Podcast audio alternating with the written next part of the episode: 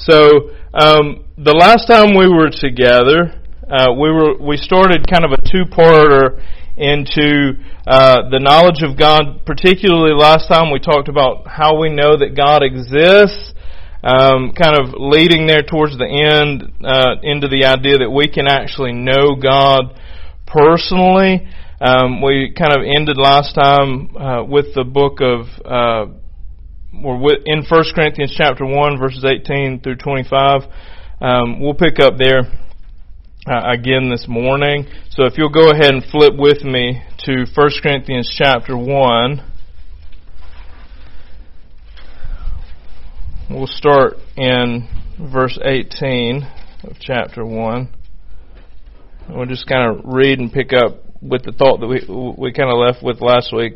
Um, I want us to explore and consider um, this morning to what extent can we know God, right?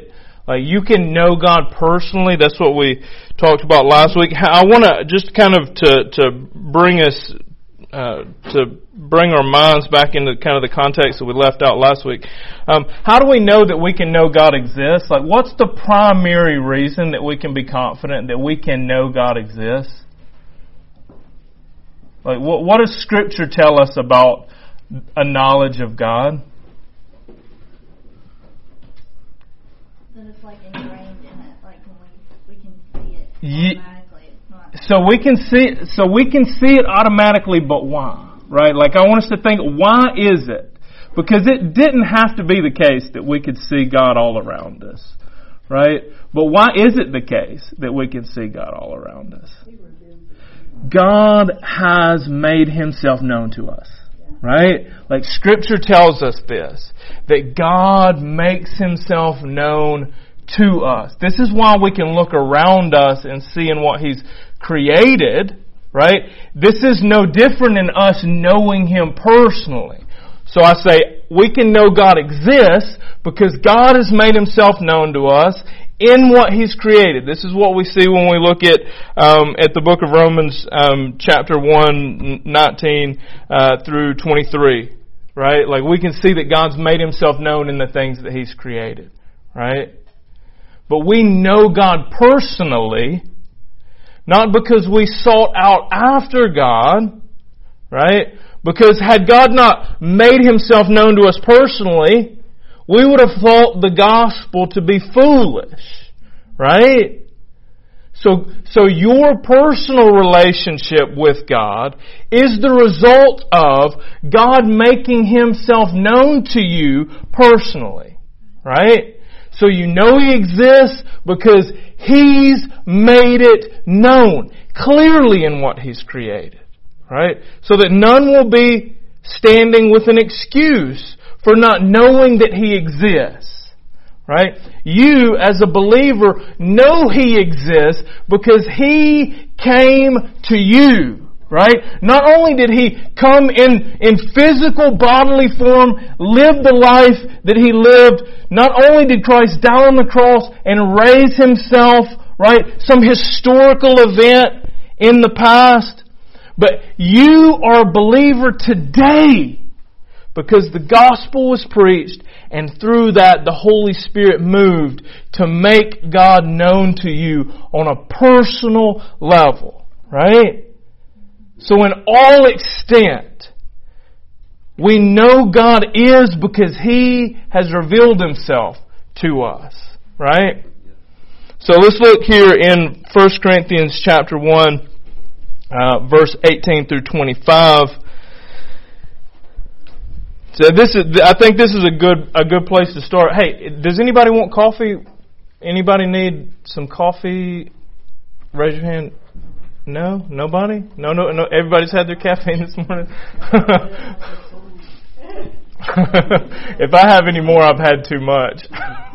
Thank y'all. So here's something that I want us to, to note in this is, and, and this is why I say that, that it, it, you know God because God made Himself known to you, because you would have thought the story of the gospel foolish if not for the power of God. Right? That's what Scripture itself says about this, right? So, and, and last week, or not last week, but was, I guess it was two weeks back for us at this point. Um, as we were kind of discussing this, that's one of the things that I wanted you, like, when we hear that, like, things like this, like, like there's a part of that that makes it, like, especially in the world that we live in, like the kind of the, the culture that we live in, like, there's a, there's a bit of hesitation on our part to embrace the folly of the cross, right? Like, especially like, and, and maybe not for everybody, but for me in particular because like, I like to know things, right? Like I'm a facts guy. I like to know things. And there's something about that that makes me feel good about me, right? So like when I consider that the, the, the gospel that I preach is foolish, there's a part of me that like when I face like, like when I, when I were, if I were to stand in front of people that I felt were intelligent people, like there's a part of me that, that would be like, they're gonna think this is silly, right? And then I would, because of that, I would have a tendency to pull back a little, right?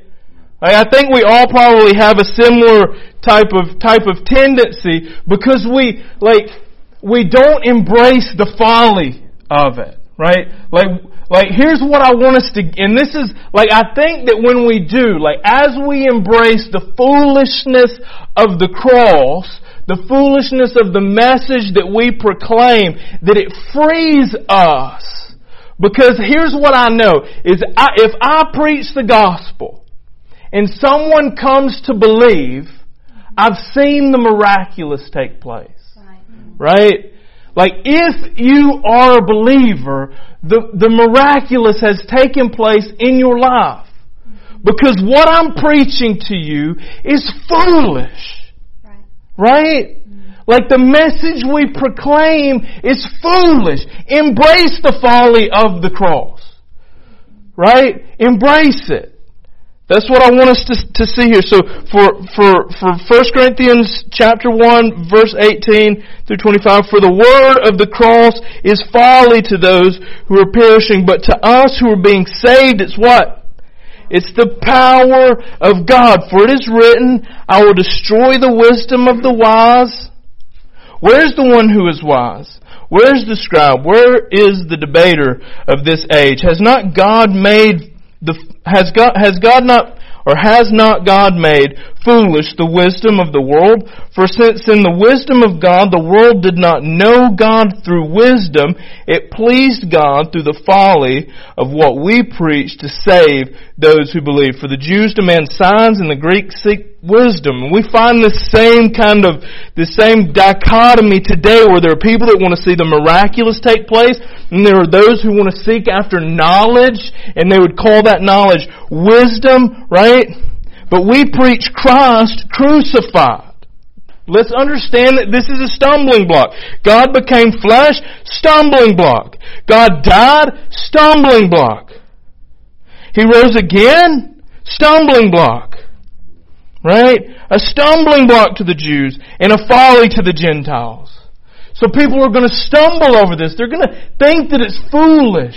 That's why when we, when we proclaim this gospel, when we proclaim that you can, like think about how crazy it is that I can say, how crazy must I be if it's not true that you can know God?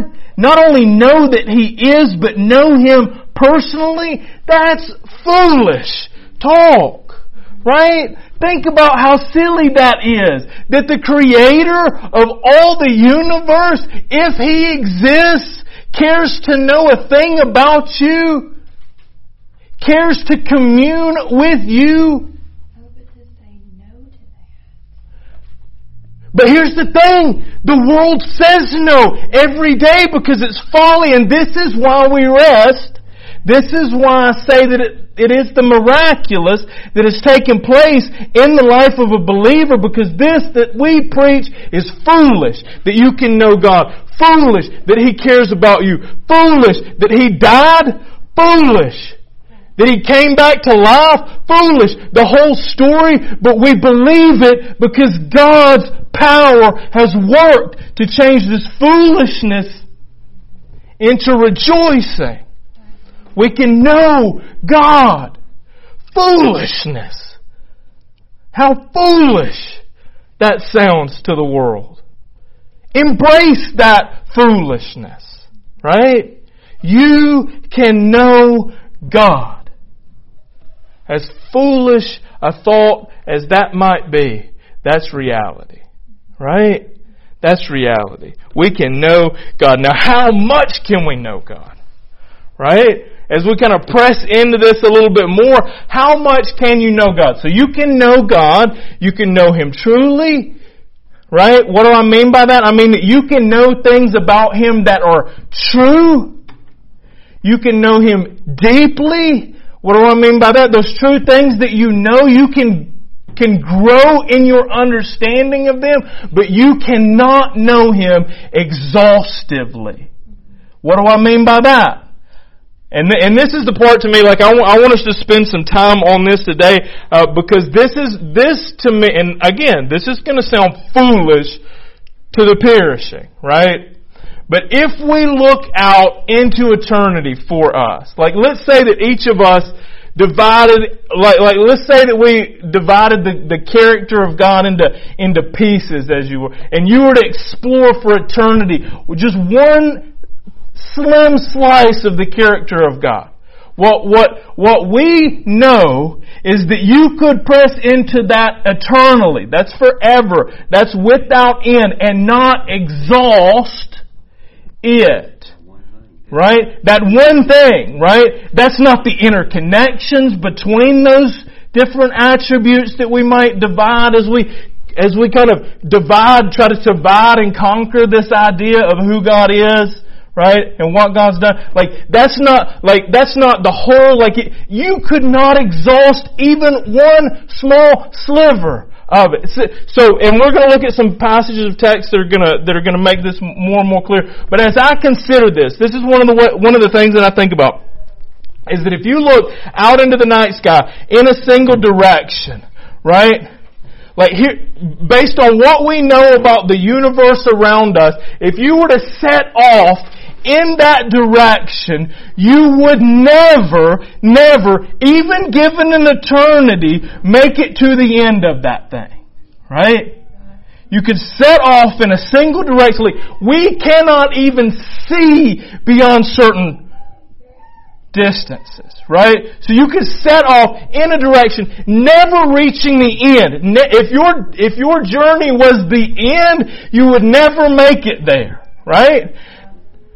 Now that's for different, that's for different reasons. The universe is expanding and, and the universe is expanding faster than light, so you could literally never travel fast enough. It's expand. But here's the reality about, like, when we take that, this is where that analogy breaks down is that the reason that you couldn't do that is because the limitations of physics around you, right? Like, the universe is expanding faster than you could ever hope to travel, therefore you can never reach the end, right? That analogy breaks down because God need not expand His depths. His depths are limitless already. Right? Like He needs not expand to be infinite. He is. Right? So when I say that He's the, that you could not exhaust Him, that's not like He doesn't grow more or less in time. Right? He's not more tomorrow or the next day. Before he spoke anything, he was inexhaustible in his character. Right? Inexhaustible in every attribute. Anything that you could think truly about God, you could explore that thing forever and never plumb the depths of it. Like that is unfathomable to me, right? So like, so Christ, Christ says this in John chapter 17 verse 3. Um, so flip to John chapter 17, verse 3. Um, depending on your translation, it may read slightly differently. Um, speaking on eternal life, this is what he says about it. I want us to consider this. Like, and this is eternal life. So this is John chapter 17, verse 3. And this is eternal life that they know you, the only true God, and Jesus Christ, whom you have sent. So speaking on what eternal life is, He speaks and, and I want just, I want us to tie this thought together, right? This idea that you could explore God, that you could know God and increase in your understanding of who God is for eternity. Like what does that mean? That means that God's, God's a different type of thing than us, right? Like that we could press in on Him and never be bored by Him. Never say we know it all about Him that speaks to the difference of, of, of His kind and our kind, right? Like God is inexhaustible such that you could say eternal life is knowing Him and Christ, right? Is that you would never run out of things to do there, right? He is inexhaustible in his character. Let's press in a little more on, on that. Um, we're going to look at a couple of different places in Scripture. If you would turn uh, to Psalm 145, uh, we'll look at a couple of different places. So Psalm 145.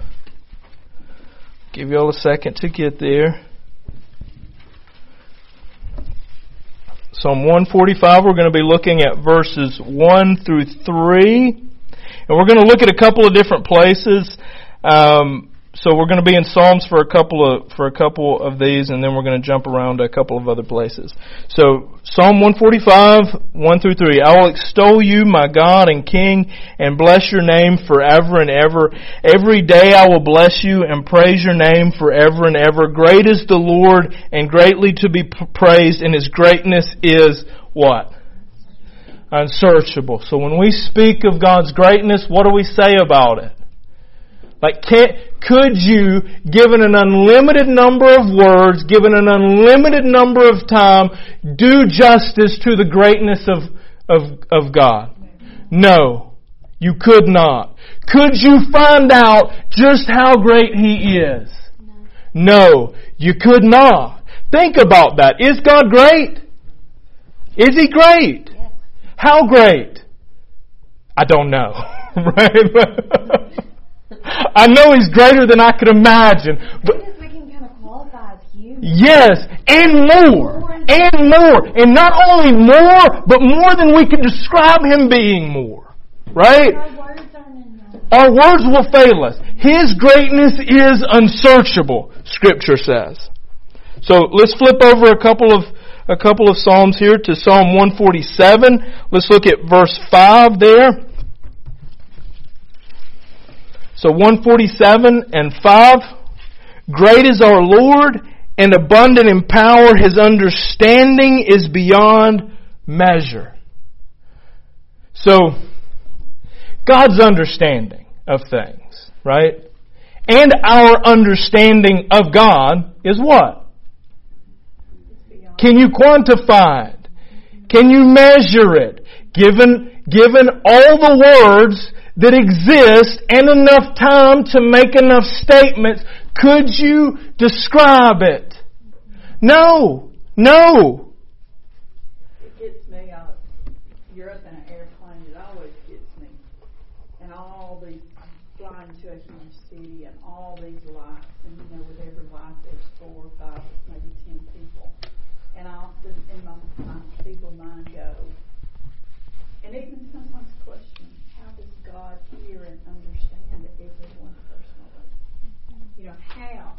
Yeah.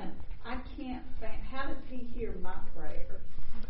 Yeah. Uh, lightning hit that wing and I'm going, they don't Lord. every, every. And yet he does this. And yet he does this without breaking a sweat. He does this with, he does this without effort. Not only does he do this, but he knows without needing to search out the placement of the farthest speck of dirt on the farthest planet revolving around the farthest star that you can imagine without effort.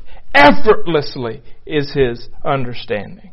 Right? He needs not calculate to know the answer to the question. Right? He knows the answer. Right? He knows. I got to go to uh, an astrophysicist lecture up in Huntsville last February, um, Neil Tyson, and it was like I don't know, just talking about space and stuff. My husband really enjoys that, and he loves. He's a fact guy. He um, just talking with him. It's just like every little fact that he would throw out there about Mars and how far we've gotten with the exploration there, and like where the galaxies, where we sent other like things off and just sent it off to to monitor and see how far it could go, and it's out in like a different galaxy now.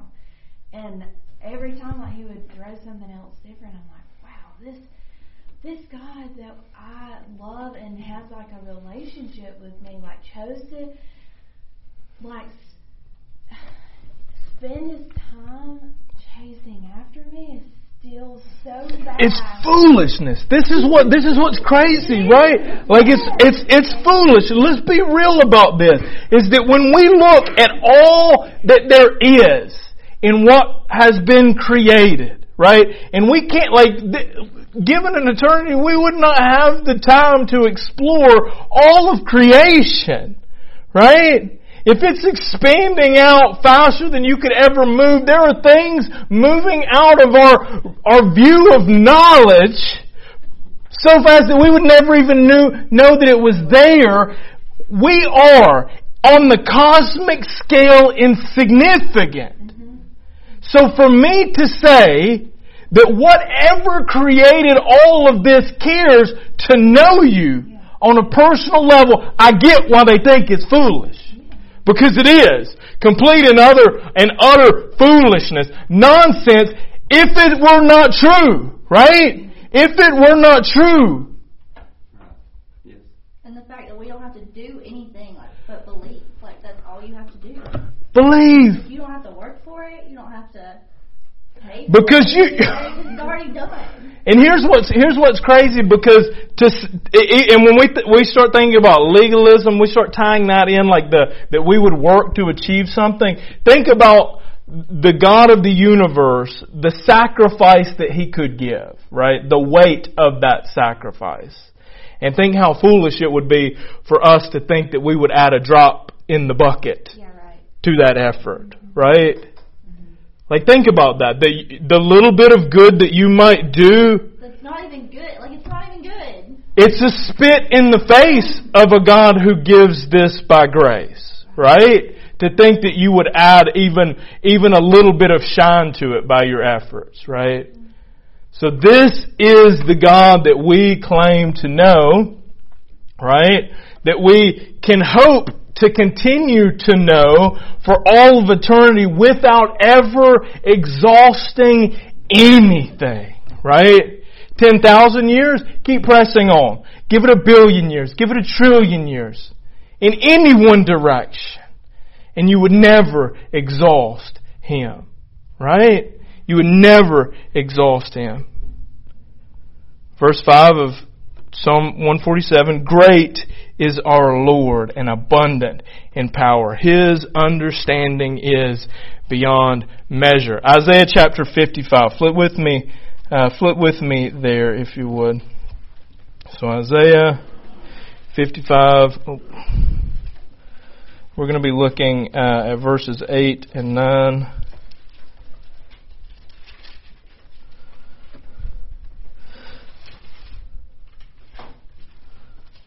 So Isaiah 55, 8 and 9. For my thoughts are not your thoughts, neither are your ways my ways, declare the Lord. I want to say that, I want to read that one more time. For my thoughts are not your thoughts, neither are your ways my ways, declares who?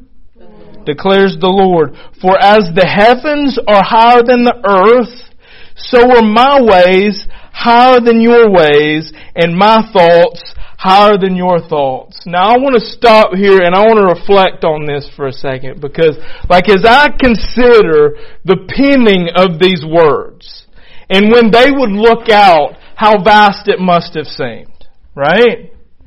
So to say that God's ways are higher than my ways as the heavens are higher, right? And now, as we expand our understanding of what that statement means by the exploration of the thing that He created, how much more weight now can we understand that statement to have? Right? That I can tell you that you could set off in any one direction at the speed of light and never come to the end of it. What does that mean then if God says that His ways are higher than your ways? That His thoughts are higher than your thoughts. We're not talking about a couple hundred or a couple of thousand or a couple ten thousand feet. Right? We're talking about His thoughts, His ways are infinitely more wise than yours. Infinitely more. Right? Job chapter 26 verse 14. Let's flip there. We're going to look at another, another example here. So this is one of those where I would encourage you to go back and read the ho- the whole thing here um, to kind of get the context of this. It's a, not an overly long chapter, um, but this is this is kind of coming here at the end of the chapter. Um, so here, um, Job is kind of speaking to various things that God has done, workings that God has done. Um, uh, Job chapter 26, verse 14.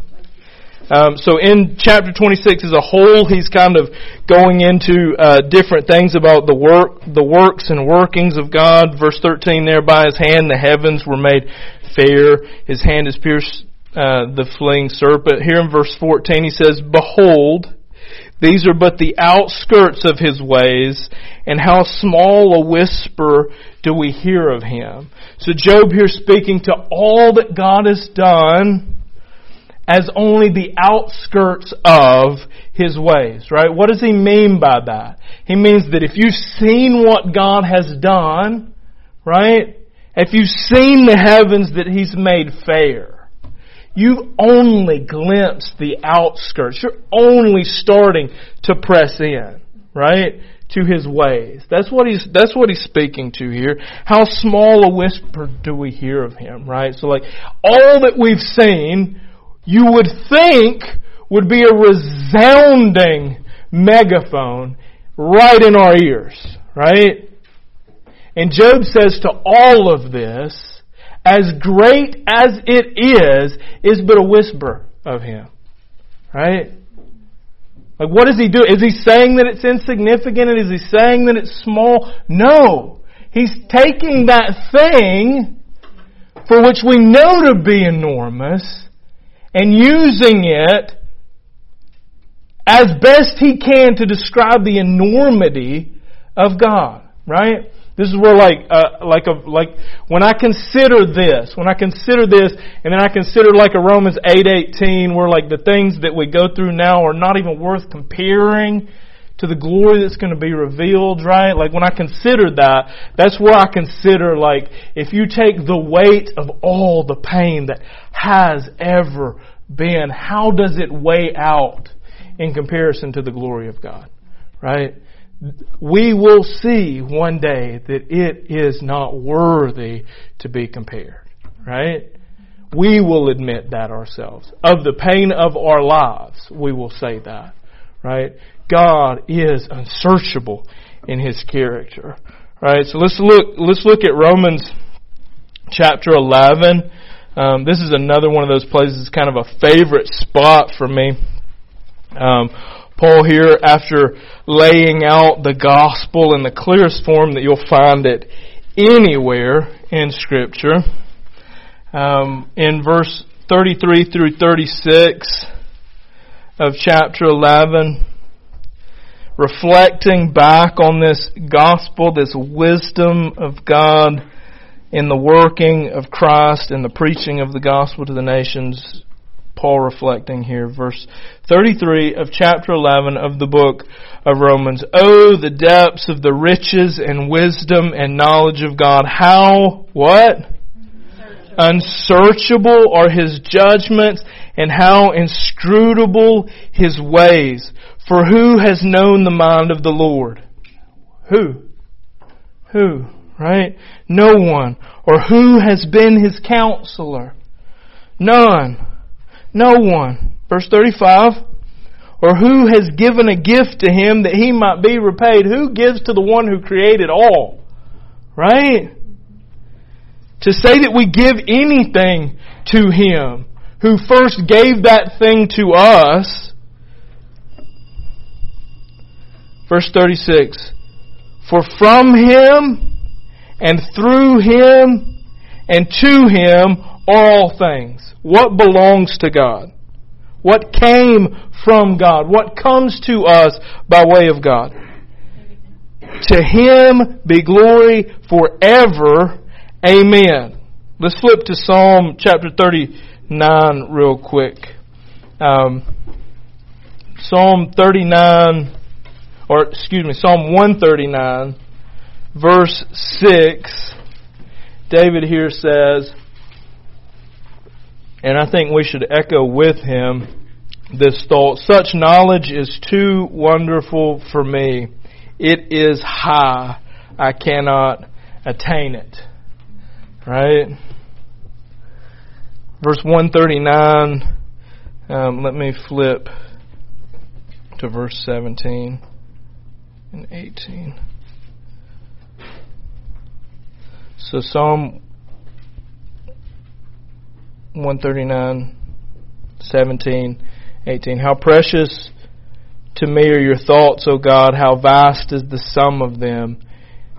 If I would count them, they are more than the sand. I awake and I am still with you. How crazy it is that he can say that he is with God. That that it sounds foolish to say like to even make such a claim that we could be with God. And yet we find Christ himself God incarnate, saying again, and we'll kind of close out with this, um, where we where we kind of began in John 17 and 3.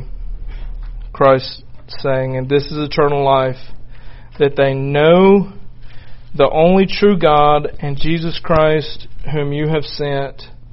Um, I think it's one of those things as we consider the knowledge of God, and we're going to kind of um, look at the character of God in the next coming weeks. Um, I think that that as we do, like we should consider that we can know true things about God, right?